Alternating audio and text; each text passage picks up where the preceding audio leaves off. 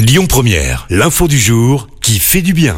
Je vous parle ce matin d'un miracle dans le Pacifique. Un aventurier américain a été retrouvé sain et sauf après avoir été porté disparu pendant deux semaines. En février dernier, il avait en fait quitté l'Amérique du Sud en vue d'un tour du monde en solitaire à bord d'un canot à rame. Mais le trente et un mai, l'aventurier a enclenché une balise de détresse et des recherches ont été lancées pour lui venir en aide. Et après deux semaines infructueuses, les autorités ont suspendu les recherches. L'homme a finalement été secouru vendredi dernier. Il a été secouru par un pétrolier dans le Pacifique, à neuf cent cinquante kilomètres à l'est des îles Marquises en Polynésie française. Ces dernières années, l'océan Pacifique a été le théâtre de plusieurs naufrages qui se sont là aussi bien terminés.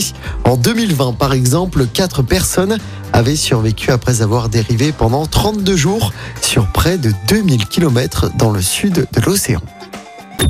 Écoutez votre radio Lyon Première en direct sur l'application Lyon Première, lyon première point f r et bien sûr à Lyon sur quatre-vingt-dix virgule deux F M et en D A B plus. Lyon Première.